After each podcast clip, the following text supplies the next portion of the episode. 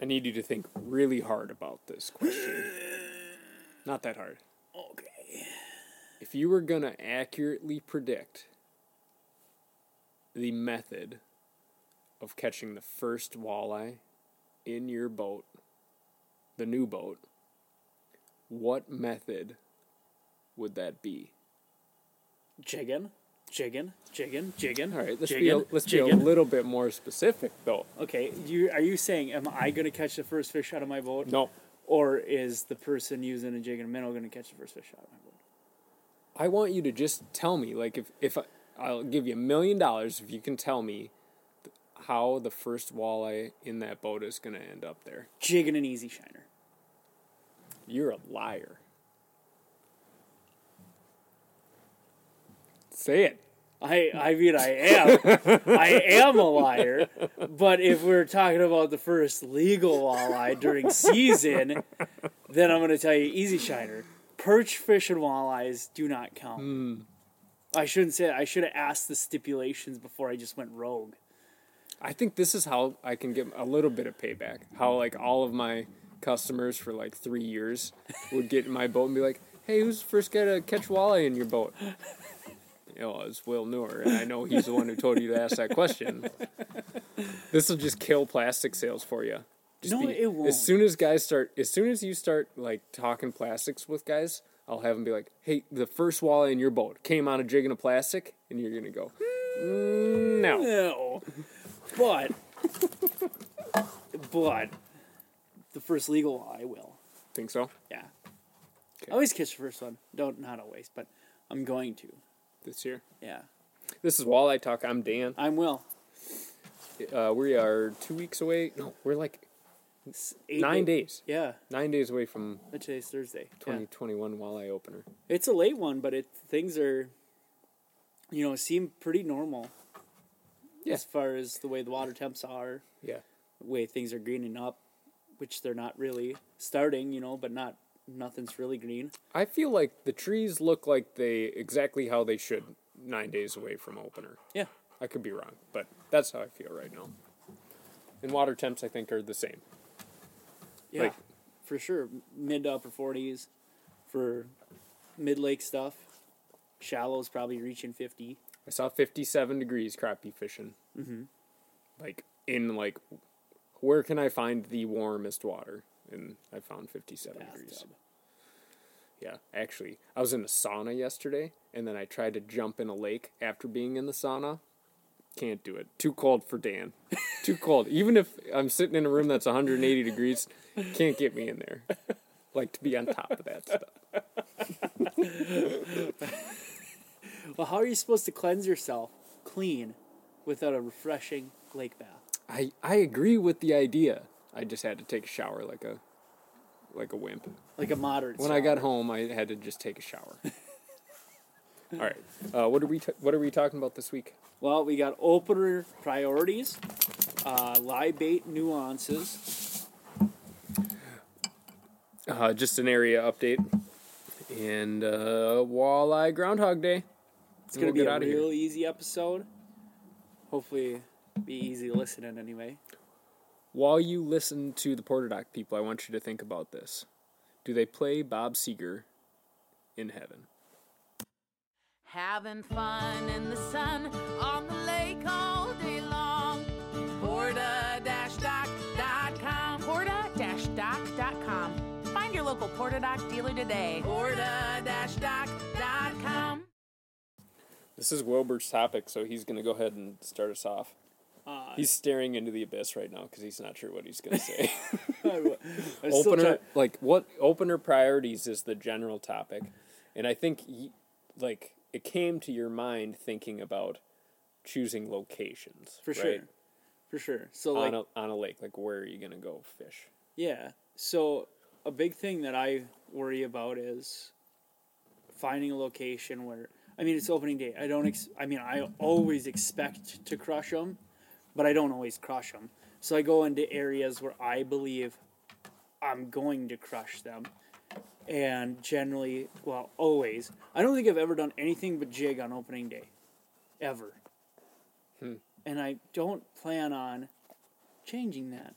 Sure. it's a good. I mean, I got a good streak going catching walleyes, so I'm gonna continue to do that. I think that's a good point you bring up though. Like, you can do really, really well on opener, but it's not like if you uh, don't do well on opener, there are a lot of things that could be causing that are, that are not really your fault. For sure. Like it's not like a the easiest day to catch a bunch of walleyes. even if you go around and drive around, you still have no idea really where they are because even the fish that you side image, they could leave, they could be suckers, they could be super inactive. Sure. Like especially if you put this in the setting of like this is not a lake you fish right. Like imagine opening up on a new lake in You got to open on Winnie. right. I I know I people don't catch know. a bunch of them. Yeah. I bet a bunch of people are going to do real well out there, but I've never fished on opener. Never fished it in the first 6 weeks of the season. Right. You go there when it starts getting hard around home. Right. and I I would hope that I like Winnie's a great example like where you could end up being like dang it. That was a rough one for, For a lake sure. that's like full of walleyes. Which is for a lot of people will be a smash fest. Yep. But you got to just use it as a learning curve and don't give up after the first day. Yeah. Um, but I what I would do like in that situation is I would go on opening day. I'd give myself plenty of time to drive around, and I would look for, you know, I'd look at a map before I even get out there, and I'm looking at interior shoreline breaks. You know, breaks from eleven to six feet in that range. You know, eleven to fourteen or six to nine or four to eight. You know, those types of interior break lines. And we had a pretty similar situation out on Pike Bay where we don't know if we could really see those fish on side image because of the sugar sand. Yeah. And that's something you're just going to run into situations similar to that on a lake that you've never fished before. You Or a bunch of rock. Like you could find there there's going to be a pile of fish using rocks all over the state exactly. in shallow rocks that you're not going to be able to see them that well in. So what I would do is I'd try to look in there, but I'm not going to write a spot out especially right away just because I can't see them in shallow water. Yeah. So I would probably, you know, depending on the wind, if it's a strong enough wind and it's a big enough bar, I'll drift it and try to really cover water. I'm gonna try to. I'm going to try to avoid pitching right away if the wind's hard heavy enough because I need to cover that fast and efficiently because I don't know if there's fish there. But I'm also not gonna get hung up if I catch one on my very first drift. That'll get you a lot of the time where you'll be like, oh, there's a fish here. You can't. There can't be just one here. Well, sometimes there's only one biter for your boat, Yeah. so I'm not going to get hung on on that either. Um, but it's you know you're really gonna try to lean on the wind, uh, and lean on ways where you can cover it the fastest, right away, especially this year with it being warmer. And I wouldn't be dragging jigs either right now. So, what do you mean? Why not? I don't know. You're gonna have more carrot growth. Water's gonna be warm enough where I think popping them will be. We're gonna have fifty some degree waters by the time. That's more of like a forty degree water temp deal, and it's mm-hmm. generally a slower presentation. I'm not. I'm not gonna be. Oh, I'm not gonna be speed jigging, but I'm gonna. I'm. I'm not gonna be going 1.2 in jigging like I would maybe in June, but I think the one counter I would have is like the conditions of the day. Like if you did get like a dead calm blue sky day, I think dragon. I I would certainly consider dragon jigs then. Fine, Dan. And just just offering Fine. offering a counter. And honestly, it's not even my idea. I remember a couple years ago that for like quite a few weeks into the season, Chuck Hassey was doing real good dragon jigs, long lining them, like way away from the boat. With like 30 second ounce jigs. Probably. Yeah. I think his jigs were out of the water. Actually, he was looking for fish to come out of the water. like they would for like a sailfish or Mm-hmm. tunas, yeah, where it's just skipping on the top. he also caught a record amount of gulls one day. it was Random, NASCAR. random for sure. True fact about Chuck Hassey is he has the Minnesota State record for the amount of gulls caught in one day, in a single day, yeah. Mm-hmm. and it was on opener. But getting back to the priority, like I'm going to prioritize trying to find fish in a suitable environment for my techniques that I'm going to try to do that day.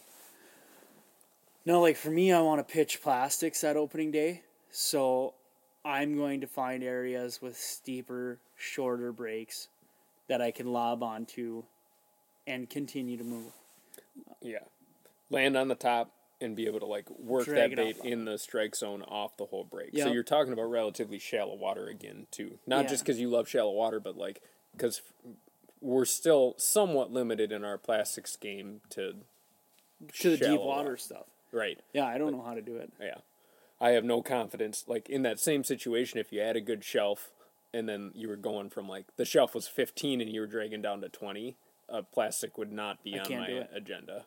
Not know. to say it wouldn't work, but like we're we're dealing with our, our skill set too with that tool Right. right, now. Right. And I could easily strike out, but I'm going to try. Sure. Um, so finding areas that are suited to your to what you're going to be doing because I don't I don't plan to be on the annex pulling leeches. At least for yeah, I think like spot one. That's probably how all all guys ch- choose to. I mean, be hard day one, spot one to settle on doing something that you're not like just super jacked up about doing. You know? Yeah, you've waited a very long time to try and catch a walleye this way. Yeah. Yeah. You should have some checkdowns though. That would be my my approach is have that and then have some checkdowns as to what you're going to do to either adapt based on what the um, conditions or your electronics or what the fish are telling you. You know, like the one bite deal might not be. I mean, you could be catching the the one shallow fish when they're like there's a pile of them hanging off the break or something. Right, in 14, 18, 20 Yeah, foot. yep. Yep. I was thinking a little bit more about like other variables to like narrow down where you're going to be on a lake. W- water temp can certainly be part of it. Um, and then bait fish is another one. I've been using that as like a pointer for people who don't have imaging that bait fish is just a great way to get started. And like bites, any sorts of bites is good bites on opener. And then get picky, but a bite is a good sign I, on day one. I say it quite a, I say it quite a bit that certain times of the year, like life congregates, and in this situation, almost all predatory fish are going to congregate Mm-hmm. um, over these bait fish because of the limited food source. Right. Like last fall, we, or last like August, we were talking about big pike, big smallmouth, and walleyes all associate together. Well, right now, it's most pike and walleyes are going to associate together. yeah. And if you find big perch, generally you're in a pretty good area as well. Yep. You, I definitely think uh, you need to keep that in mind. Not every lake is going to do that, but uh, I mean, I feel like more often than not, if you were to catch a keeper perch, there is a keeper walleye within a casting distance of that fish. You For know, sure. like they they're all hunting the same stuff. Like a an 11 inch perch is eating. Um, I mean, there's a big overlap in what they're eating and what a 17, 18 inch, 24 inch walleye is eating For sure. and so I think, yeah, that's a that's a good way to get started.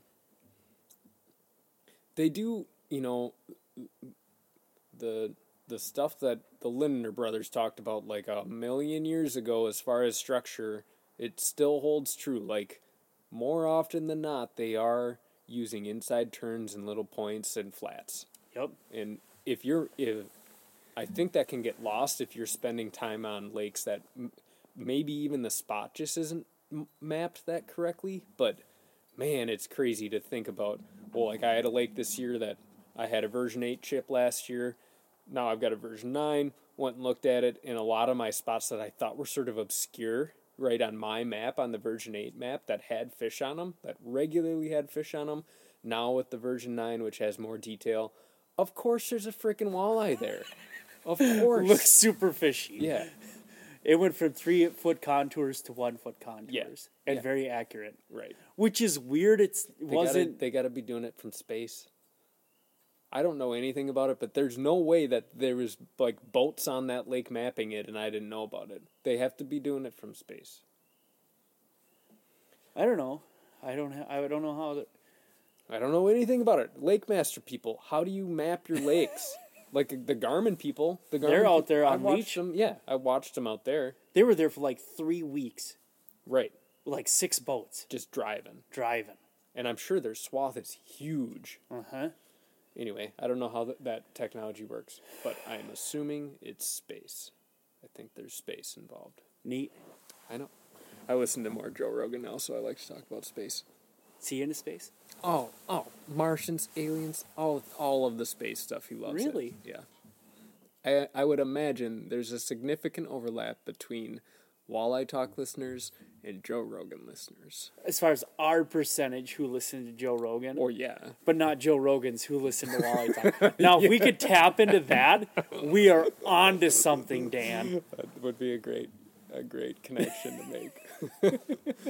I mean, we could we could if you want we could start smoking weed on the podcast. You know, maybe I'll get Joe Rogan on the phone. And maybe he won't hang up on me, huh? he wouldn't. He wouldn't. I don't think. Cold call Joe Rogan. Hey, is this Joe? yeah, hi, hi, Joe. Click. Son of a. I really liked you in Fear Factor.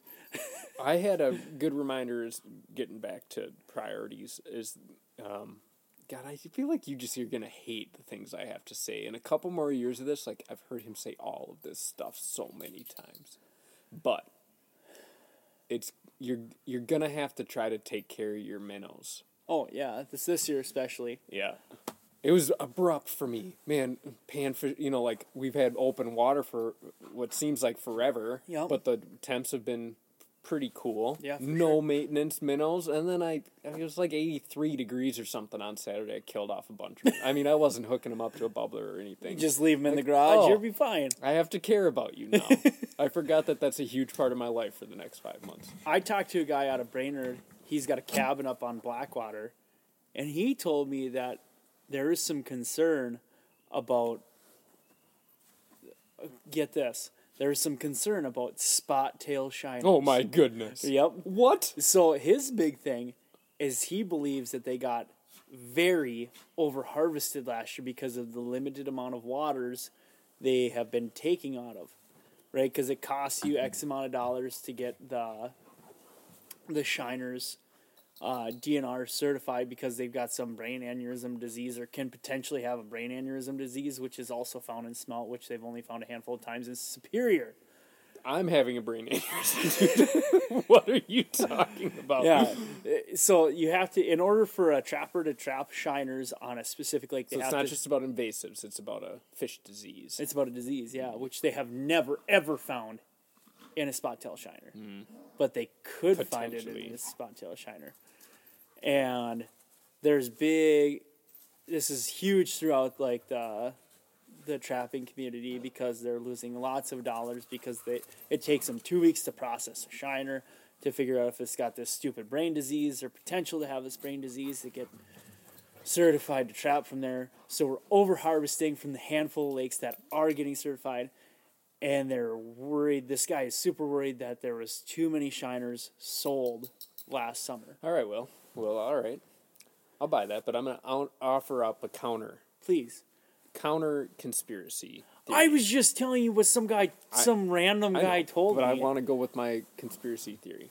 I think it's I think it's big big oil, because all those plastics that you're peddling, they're petroleum products, For right? sure they are. And they're that big oil has their little fingers everywhere, Everywhere. right? And I think they're pushing soft plastics, and taking it's over the on you, fishing industry. and they're hurting the little bait guy. They're hurting the the poor minnow trapper. I want And the guys like you, you're just pawns in their in their big game to get rid of live bait and to make plastics a bunch of make plastics real awesome. And I'm not buying it. You know what I'm buying? a with- whole bunch of minnows. and I'm gonna buy a whole bunch of spot tails. I want to buy spot tails. Three quarters of them will die, and I'll still have plenty to catch a bunch of them.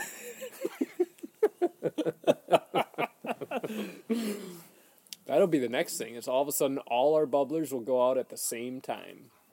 Whoa, you think that's a big coincidence? No, that's big oil. They're, they've been messing with our bubblers. Gas powered bubblers. The only ones that work are powered off of gas.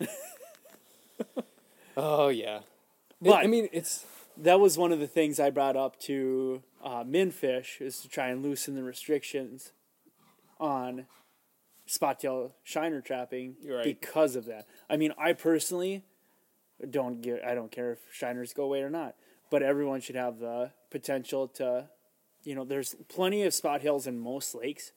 It's just the handful of lakes they're taking from now for the entire state are getting over harvested. So you're gonna sacrifice a few of the big ones for the many, Yeah. or can we spread this out and keep everything healthy Sure. Over a disease that hasn't been found in a spot tail shiner yet? Right. Hmm. Interesting stuff. But they know way more than me, so I mean, most people know way more than us. I That's bet the hard I thing. bet they could find the G spot. I think it's middle mythical. ground. I think it's uh, uh, mythical. yeah. I think the word you're, you're the phrase you're looking for is middle ground. Maybe. I, I don't quite comprehend the whole what I just said there. You know, sometimes I say things just to sound more photosynthesis. don't quite understand it all.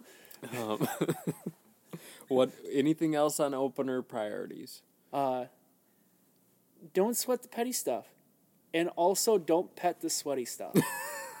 okay, two big things to live by. So, like, if some if there's three boats on your spot, don't get all fired up about it. You know those get, those people beat you to it, and you don't own God's water. That's right. It's God's So- water. so- Not your lake either. It's nobody's lake. You're the one who taught me to hate that term. I hate that. You want to know another term I hate? Sunken island. That's the stupidest thing ever. It didn't sink. It just got flooded. It didn't sink. When water tables rose, when the glaciers melted, it didn't make it. There was a clear cutoff line to what's going to make it and what's not. That sunken island just didn't make the cut. It didn't sink. It just didn't make the cut. Yeah, I I'm with you, but I don't like hump that much either. I'm always trying to come up with with new ways to describe sunken islands. That's the stupidest thing I ever heard. um, I, I'm sorry about that. That's okay. Anything else we hate? Should we just get them all out? I hate when people come in and like it's not their fault because they just don't know. But they'll come into the store and they'll say, "Yeah, I'd like a dozen of your rainbow shiners." Sure. Definitely not a thing. Well, maybe it is a thing, just not familiar with it. Like the G spot, not very familiar with. It. All right. Enough references to that. I'm trying to think of I like still a don't real, even know what a it real funny. Uh, I don't. I don't have. I don't have an answer. It'd be fun to have like a real good response to that, which would be to like I don't know, Fine. to rainbow shiners. Not to that. All right, we better take a break, man. We are way off. This week's episode of Walleye Talk is brought to you by Full Stringer Bait and Tackle. Full Stringer is open for business. A lot of us anglers these days are trying to stock up for the entire season in the next nine days. Not a bad idea in today's climate and the changing world. So I would stop in and stock up. They've got a great inventory on just about everything right now. So stop in early, shop, be happy, don't worry about opener. But before we do that, we have a buddy, and his name is Big Steve. Can you give us a Big Steve Nosbish update? Big Steve, he's still like six eight, Hasn't six shrunk? nine. Big feller. He shot a turkey a couple days ago, or maybe last week. Anyway, nice bird. While he was turkey hunting, he just got done shooting his bird. He dropped off a load of jigs over at the Unstape. He just makes these jigs by himself. They're called Steve Nosbish jigs. They're not called Big Steve jigs. No, he purchased a jig company. Not a bad name for a jig company. True story. But he bought a pre-established jig company called Ken Catch Tackle out of Bemidji. Nice. Moved it to Walker, Minnesota. Nice. Even closer. Yep. And the one thing uh, about Ken Catch, um, so I I've liked this company for a long time. I use their spoons almost exclusively for Me ice too. fishing. Me They're too. fan friggin' tastic. But uh, their jigs are super high quality, and the one thing that it has going for them is it's got very stout red hooks that you can't really bend. Um, they kind of bounce back into place, and for guys like us who catch a lot of mid twenty inch fish, hard mouths, you got to use the pliers quite often. You don't destroy a jig just by catching another walleye Sure. Which is something I run into, you know, with cheap jigs. But I still buy cheap jigs when I'm gonna lose forty of them. Yeah, because the next jig doesn't matter. right. Uh, yeah, I'm happy to hear that. Ken Catch has a great name behind it, and Steve is a, a Walker area guide, does real well, well-rounded angler, and uh, I feel like he's gonna do good things by the company. He was a McDonald's All American for basketball. I could see that. He was really on his card. He was really good with his hands. Make sure to put that in when you know you send it out public. Big Steve's in this podcast, and just so the world knows, he's good with his hands. He's married, ladies. live bait nuances we've had some listener questions about over the years plenty of them and like uh, there it's um, hooking live bait m- matters a lot um, it's weird that it like once you you know avid anglers you know when a minnow needs to get changed and you just like know it intuitively by like glancing at it like well that doesn't look good i gotta change it out but with folks I fish with, um, some of them h- half the time they want new minnows way too soon. They don't need a new minnow, and half the time they like I have to like catch their jig while they're casting to get it to me so I can put a new minnow on it. You know, I still got meat on there. as a, yeah, Stiff as a board and curled like a, you know, like a C. yeah, yeah. They can't cast straight. The thing like curves. Um, so there are some, but I don't. I yeah, there's just some nuances to to taking care of what your presentation looks like when you're using live bait. Let's start with jigs. Yeah. So, for me, uh, especially early in the season, I'm not afraid to use fatheads. And with fatheads, I always go in the mouth, out the gill, in the belly, and out the back on a regular gumball jig, standard shank. That's how I hook them. Um, they stay on a lot better. Um, and when you do this, the minnow is going to die. So having a live minnow on my jig doesn't matter at all. Sometimes they kick like longer than you think they would. For though. sure, you grab them and they're going nuts, But and you're like, "Why?" not not an important part of the presentation. You want it to smell right and look right. All of the like motion and stuff And feel right. and feel right. All the motion and stuff is on the angler. Mm-hmm. Doesn't matter that it's dead. You can assume that it's gonna die pretty darn quick after you do that. In fact, when I'm putting minnows on, I always grab like a fresh dead one. One near the top. Yep, one that's gonna die soon. Yep. Let the strong ones stay strong. Right. So that's uh, one for that. How do you hook a shiner, Dan?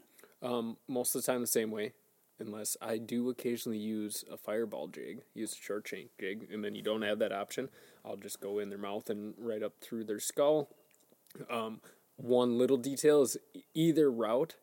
Well, through the skull, I try to get it pretty well dead center. But if you're gonna do the turn thing, you're not aiming for dead center. You're aiming for like next to their spine. Left or right? Left if you, or right? If you drill the spine, oh, I'll You're let you finish. you're gonna break the minnow. So you're you're trying to push through flesh just to the left or right of their spine. It's important to keep that. You want to make sure that barb gets exposed on a spot tail. Mm-hmm. Um, otherwise, you're gonna end up falling out. That that jig will fall out the bottom, and then you've gotta wind in and re, redo it. Yeah. Um, that's like a c- common problem on opener is that it when spot tails are spotty, you're gonna have some real big ones, And which pregnant ones. right, which are not great. I honestly don't. I if you're gonna, I would rather not fish those on a jig ever. Um, not that they won't ever catch a fish, but it it just doesn't doesn't work right. It's not gonna last very long, and you could catch one on that minnow rigging it. So like if you've got a little um, variety in your in your minnow box, those are not the ones that should go on a jig until you are out of minnows or Desperate.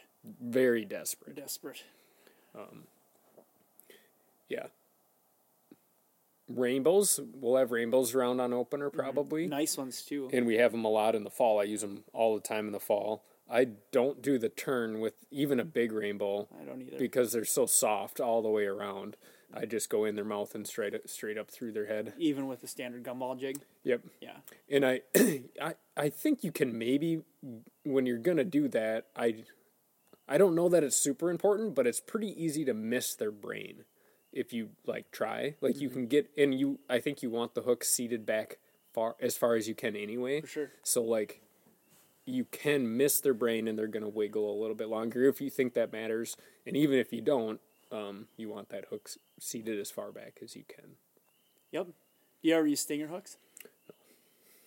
I, I ha- have like long, long, long, long, long, long time ago. Um, I don't. I mean, th- I don't like the way they look. I don't like the way the bait looks, and I feel like they're. If you think that's what's going on, there's probably a like if they're shorting you all the time. There's probably other adaptations you can make to catch fish rather than try to make a stinger hook look good.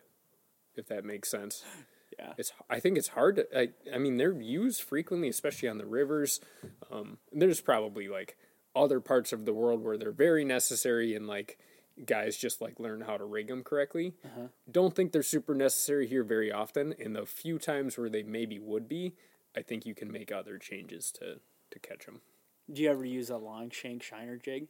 not very much anymore nope um, I think you get enough hook exposure and like one it go it sort of goes back to like what minnow would you actually run on that? Probably one of those big fat pregnant ones. Right. And I don't want to do that. I So- have a problem too because I have a problem with them wanting to squish for squish forward on that. Mm-hmm. So they'll end up from where your hook is exposed forward. They'll end up Kind chin- of like, curled there. curled. Right. And I think that's because they don't have a bait keeper most of the time. Yeah, and even if they do have a bait keeper, you'd actually need the bait keeper like a ways back on Mm-hmm. the on the hook shank to like get it to do what you want it to do. Right. And maybe I'm just not doing it right. But I don't know. Yeah, I do like occasionally.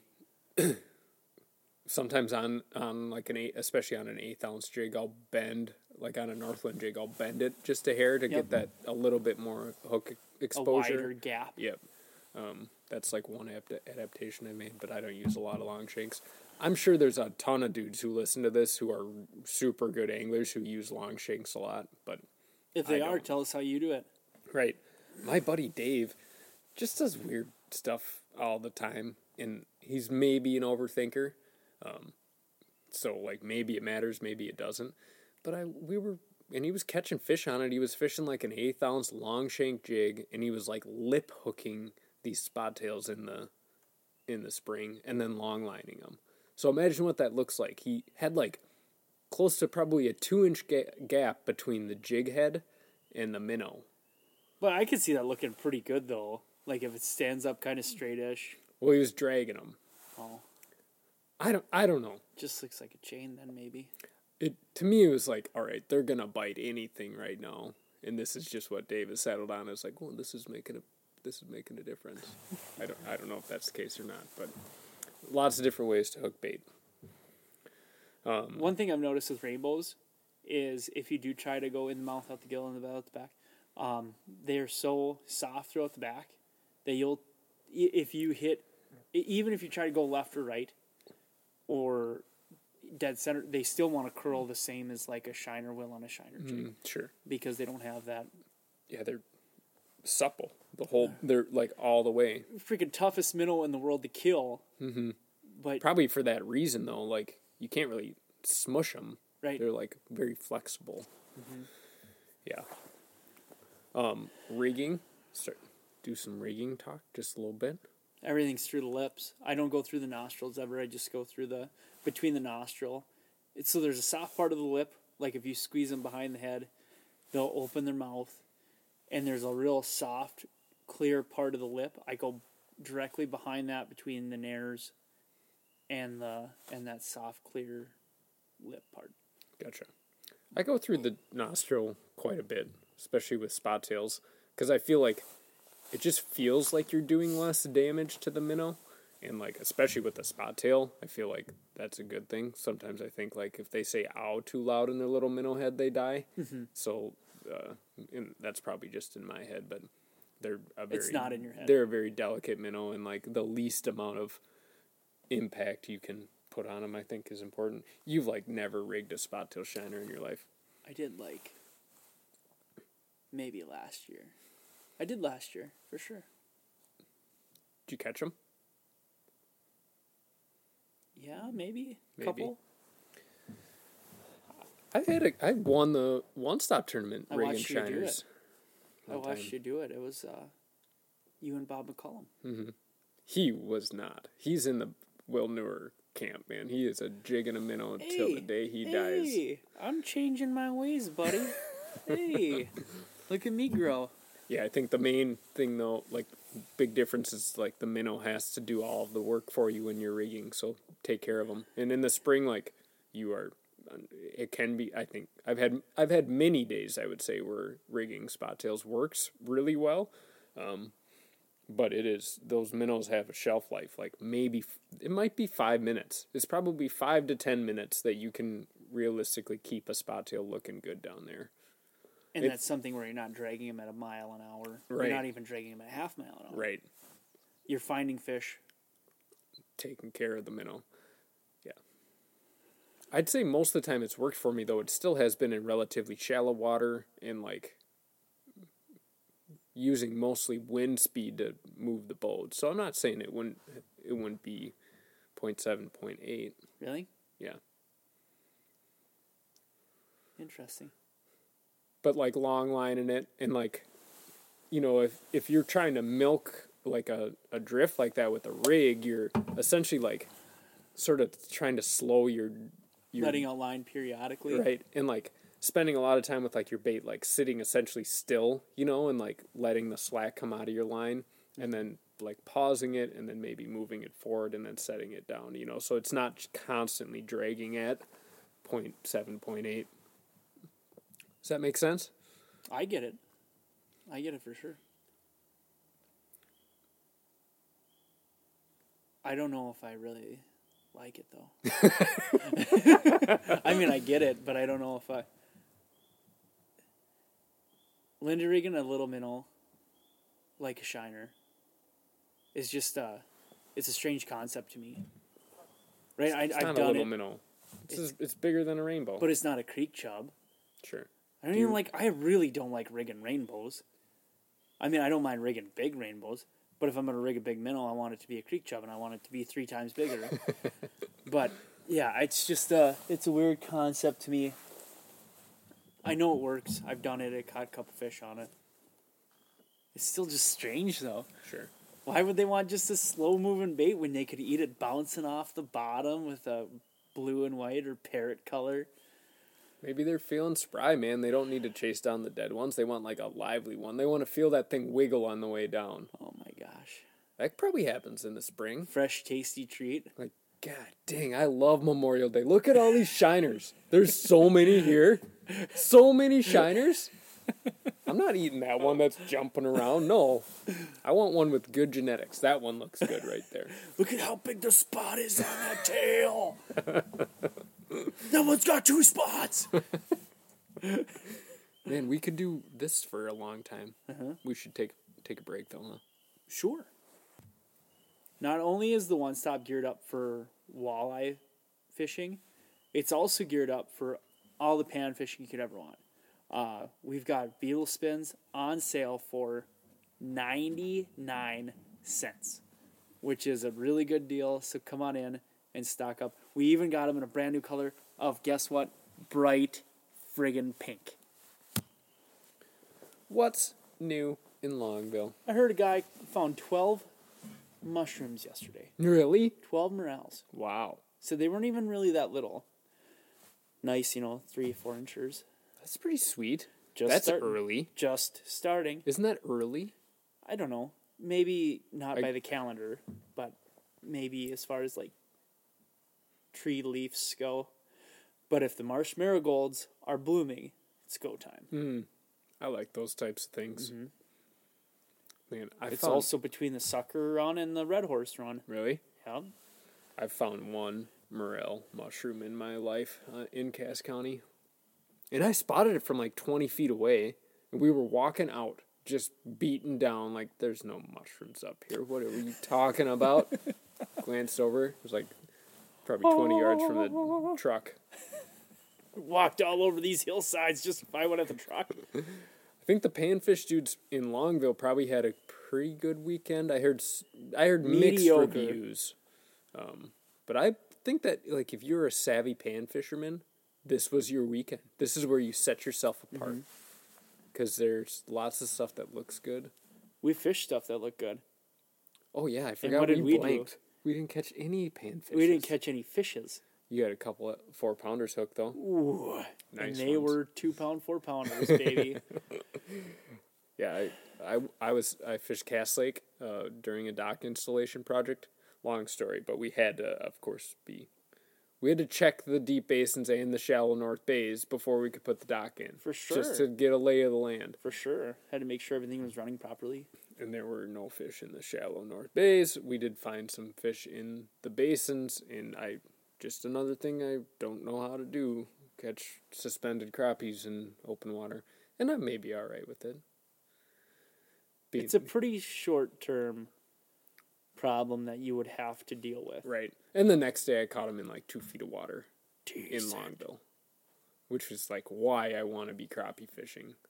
The basin stuff, like you, the springtime crappie thing is about the experience, and the experience is being like wrapped in spring. Right. You got beavers jumping around.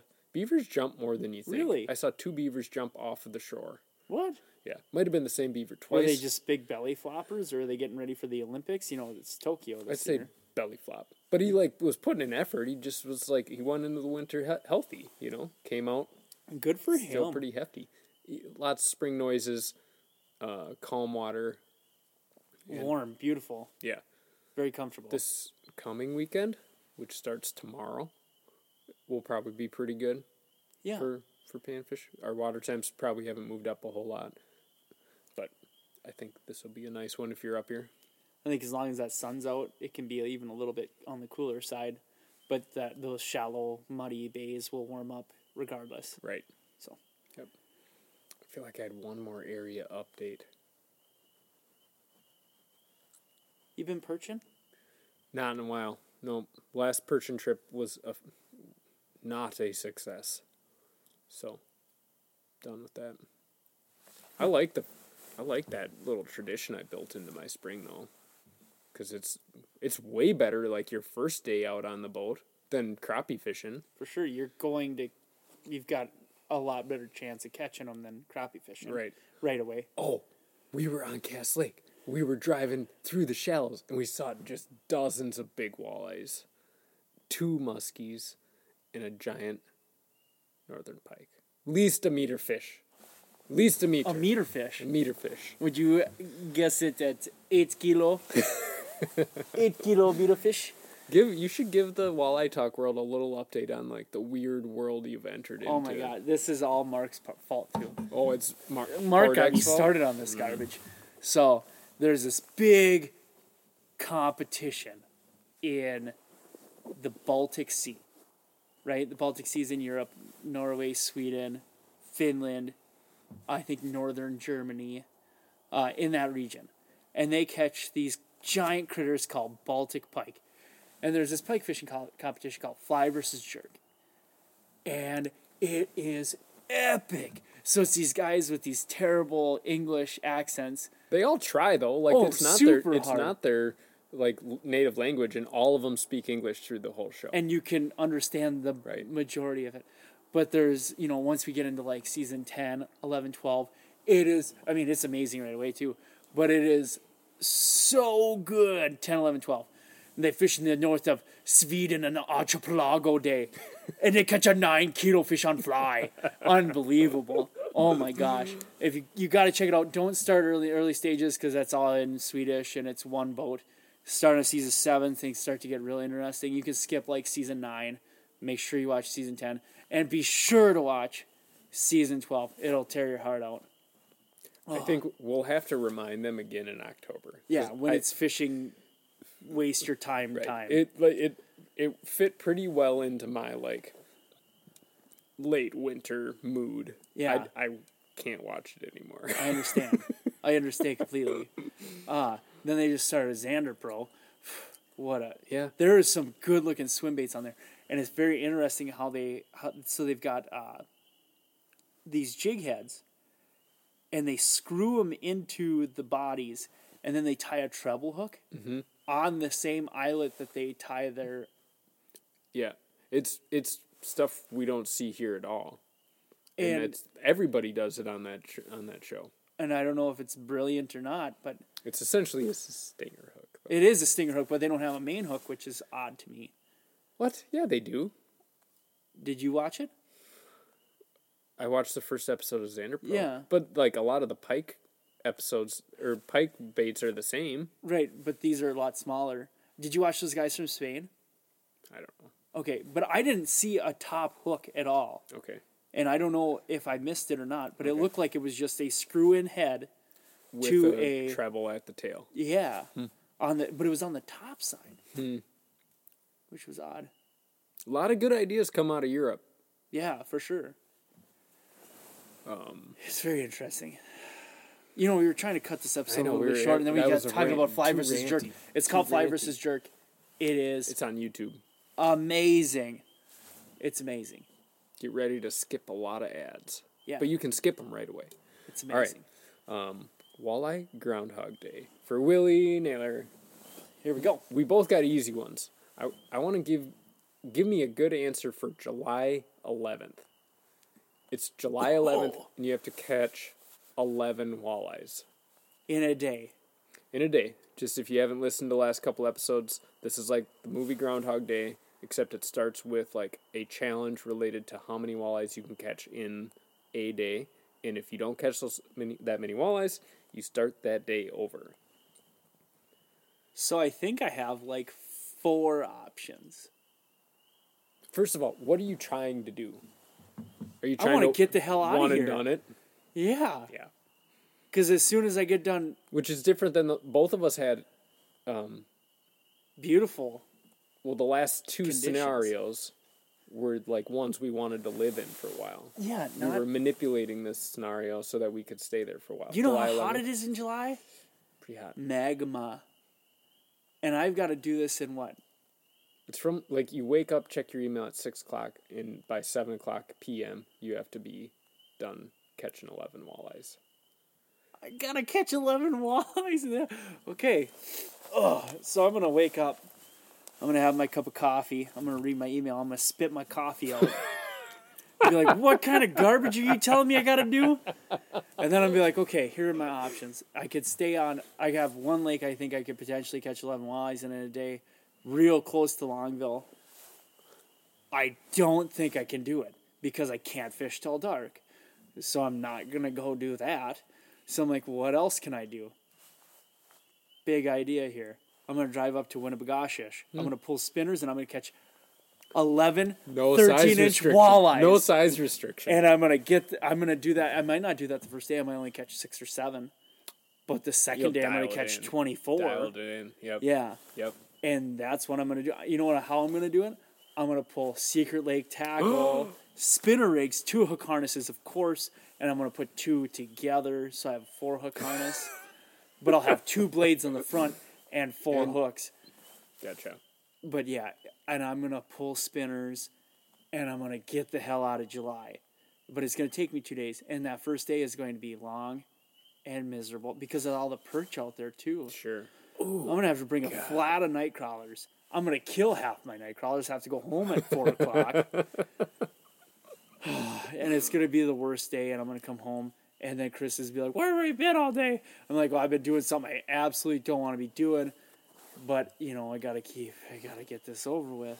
And then, Two days is not bad though. no, I'm gonna get. Man, I'm I gonna feel get- like you poked a huge. No, I put a size restriction on you. you did. You didn't put a size restriction on me. So we'll have to we'll have to institute the size restriction. Otherwise, Winnie might be the solution for like all of the shit days. for sure. All right. I'm just gonna pull spinners on Winnie and catch a billion little ones. Yeah. And then we get out of there. Good plan. It could take you. It might. It might not happen in two days. It might take you a while. I hope not. God, it. I I'm very intrigued by the idea. I hope you all aren't getting sick of it. But it's fun to think about fishing the same day a bunch of days in a row. I'm And, super like, sick of a walleye and die trip on July 11th. Right. I But don't like you can. It's an opportunity to learn a bunch of stuff. for sure. Theoretical stuff What do you mean? that we haven't done yet. Yeah. Yeah. Like, oh, we're gonna learn so much. 'Cause I know how I'm gonna be. up You know, I'm gonna until- pull spinners and then I end up pitching jigs in nine feet of water on July 11th. I didn't learn anything, big idiot. Oh, I can just see you at like six fifty nine as you like pitch your jig again, and you're just going stupid, stupid, stupid, stupid. Pulled spinners for 15 minutes. This sucks. Which excited. it doesn't suck that bad. No, I I like it. Especially those Secret Lake tackle ones. I like it. I like it when I can do it with my Vantage too. Mm-hmm. You know, you guys and all your fancy follow the contour, all that. pff, You just need your left hand on a Vantage and just be rolling that thing back and hmm. forth. This is how it works. Hmm. Much better. Ooh. Way better. I think you can make a legitimate argument that that is a far better way to pull spinners than with your bow mount. With as a guide, there's I think you can. There, The big thing that I think you can you can spread out those lines better I agree. because you never like if you're pulling spinners forward, you never have somebody in the very front of the boat on the very bow. You never Right. have somebody way up there because it pulls right under. Right. Well, if I'm going backwards, that person's going straight back. Straight off the bow. Bingo. Yep, and just the the design of a boat, like the lines in the front, like the bow narrows. So like those lines are gonna run inside, and the lines on the back of the boat are gonna run outside. And there's nothing up there. There's nothing to catch on. Right. Whereas like these days, people got you got a Vantage, you got your main motor, you got a couple transducers, you got a Talon, all that junk hanging off the back, and you got all your spinners right, running right there. And then you got a six dollar minnow pail just dragging behind the boat. you got enough money for a talon. you're gonna buy you're gonna buy a cheap minnow bucket. uh, one of my like one of the only times I've considered that I wanted to I not that I didn't want to do the job. It was like my second year as a guide. But it was the first time I was like, wow, this job can suck a whole bunch. And it was like a day on the southeast side of Leech and I tried to pull spinners down there with like a 15 10 mile an hour northwest wind and had three different spinners wrapped in my prop of my outboard, right? And I had to like deal with that in a 15 mile an hour or 10 mile an hour wind, whatever, blowing down there. This is terrible. This is I don't want to do this anymore. Like I and I and I had you like have to resolve the problem. You can't just say like, well, we'll cut lines and deal with it later. Like No, you're gonna burn up your a prop prop. seal. And it and it was like I could fall out of the boat. Um, I'm like uncomfortable. Every it's taking me forever to do this. yeah. and you can't just hand off rods at that point. Also, to be clear, you couldn't be pulling spinners with your vantage in that scenario either. So it's not, Not like into a, the wind. Not a fair assessment. Uh-uh. Especially not in a Stratos. That was a good boat, man. You kicked my butt a, way too many times out of that boat. Thing could go fast. Thing could go like 58, That's too fast. the 175. Was that like a? Would you call that like a hybrid bass boat? I think so. Like it was like a Because that was a double bubble, no It single wasn't. single bubble. single console, Really? Mm-hmm. Huh. But it it was not a walleye hull, but it wasn't a bass boat either. Right. Thank goodness. You made it work. You made it work very well. Mm-hmm. Come a long ways. now I just all I'm waiting for is a day on leech with a wind worthy of a 2090. That's what I want. I have not. I don't think you should choose a crappy day w- with a wind worthy of a 2090. but I'm looking forward to the first walleye day with a wind worthy of the 2090. Just eat some up, dude. I've never I've never drove one in successfully in that kind of wind. I'm pretty excited for mine too. Reminds me of Pac Man. That's how I feel every time. Waka, waka, waka, waka. That's it for me. You got anything else? No, I'm just uh it's, it's gonna be a long eight days. This is Walleye Talk. I'm Dan. I'm Will. We'll see you next time.